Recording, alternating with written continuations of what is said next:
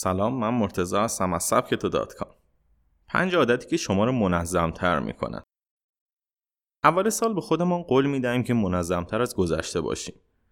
اما 92 درصد موفق نمی‌شوند و نمی‌توانم به این قول پایبند باشم. اما دلیل آن چیست؟ مطمئنا کسی در دنیا نیست که نخواهد منظم تر باشد. فای ولف می‌گوید یکم بهتر بودن هم بازم یکم بهتر بودنه. در بیشتر مقالاتی که مربوط به تغییر عادات یا ایجاد عادتهای جدید است بهترین روش را برداشتن قدمهای کوچک عنوان کردن قرار نیست یک دفعه همه چیز دگرگون شود. اما با برداشتن قدمهای کوچک می‌توان جز آن 8 درصدی باشیم که به قول خودمان وفادار بودیم و منظم تر شدیم. حالا به این شش قدم کوچک که به منظم شدن می انجامد می‌پردازیم. یک کارهایتان را با آیتم هایی که حس بهتر نسبت به آنها دارید شروع کنید. همیشه بین دو طرز فکر برای برنامه‌ریزی کارها بحث بوده. بعضی مانند نویسنده کتاب قورباغه را قورت بده می‌گوید که کارهای سخت را اول از همه انجام بده و قورباغه زشت را اول بخور. اما دسته دیگر در مقابل این نظریه می‌گویند که نه کارهای آسان را اول انجام بده چون حس رضایت بیشتری خواهی کرد. اما واقعیت این است که این بحث نظری پرداز است. این شما هستین که خودتان را بیشتر می‌شناسید و می‌دانید از کدام کارها شروع کنید حس بهتری خواهید داشت. اگر هم نمی‌دانید که کدام به شما حس بهتری انتقال میدن می‌توانید در دو هفته هر هفته یک روش را امتحان کنید و نتیجه را بررسی کنید. یادتان باشد هر کدام که انتخاب کردید یک اصل را فراموش نکنید. فقط شروع کنید و استارت بزنید. وقت تلف نکنید. تمرین.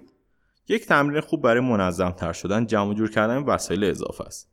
پیشنهاد من برای انتخاب اولین مکان به جای انباری و حیات خلوت و حمله به آن جایی است که هر روز آن را می‌بینید و از آن استفاده می‌کنید.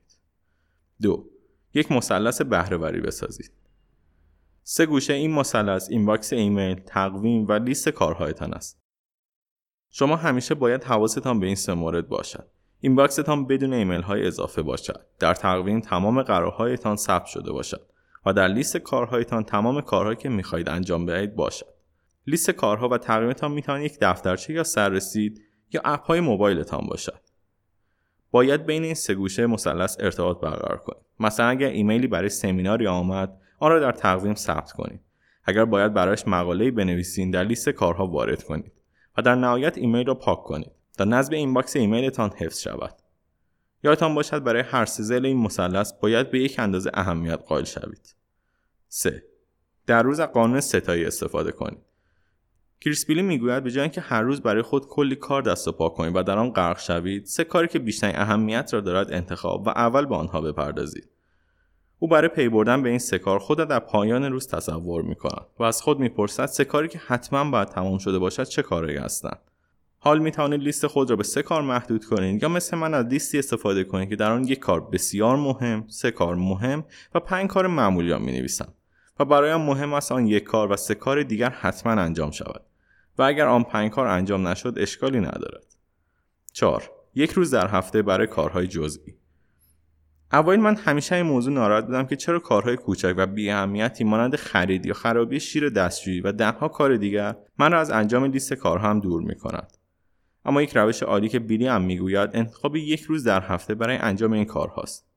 در این روز کلا بیخیال لیست کارهای خود شوید. و فقط به مسائل روزمره مانند رفتن به هایپرمارکت و تعمیر لوازم خانه بپردازید با این روش دیگر حس سرخوردگی سراغتان نمیآید چون هم به کارهای مهم هم به فعالیتهای روزمره و غیر مهم خود رسیدید. 5 خودتان را گول نزنید. بعضی وقتا ذهن ما بینظمی را می‌سازد تا ترسهایمان را مخفی کند. مثلا میز شلوغ و پر از کاغذ ما را از انجام کاری که از انجام آن واهمه داریم دور می کند و طوری اقلام می کند که انگار مهم نیست. اما شما آنقدر باهوش هستید که گول این افکار را نخورید. به پیش بروید. کارهایی که از آن ترسایید رو شروع کنید. به فکر قدم بعدی نباشید. مهم قدم اول است و قدم برداشتن. هر چقدر هم کوچک. بهتر از این است که هیچ قدمی بر ندارید.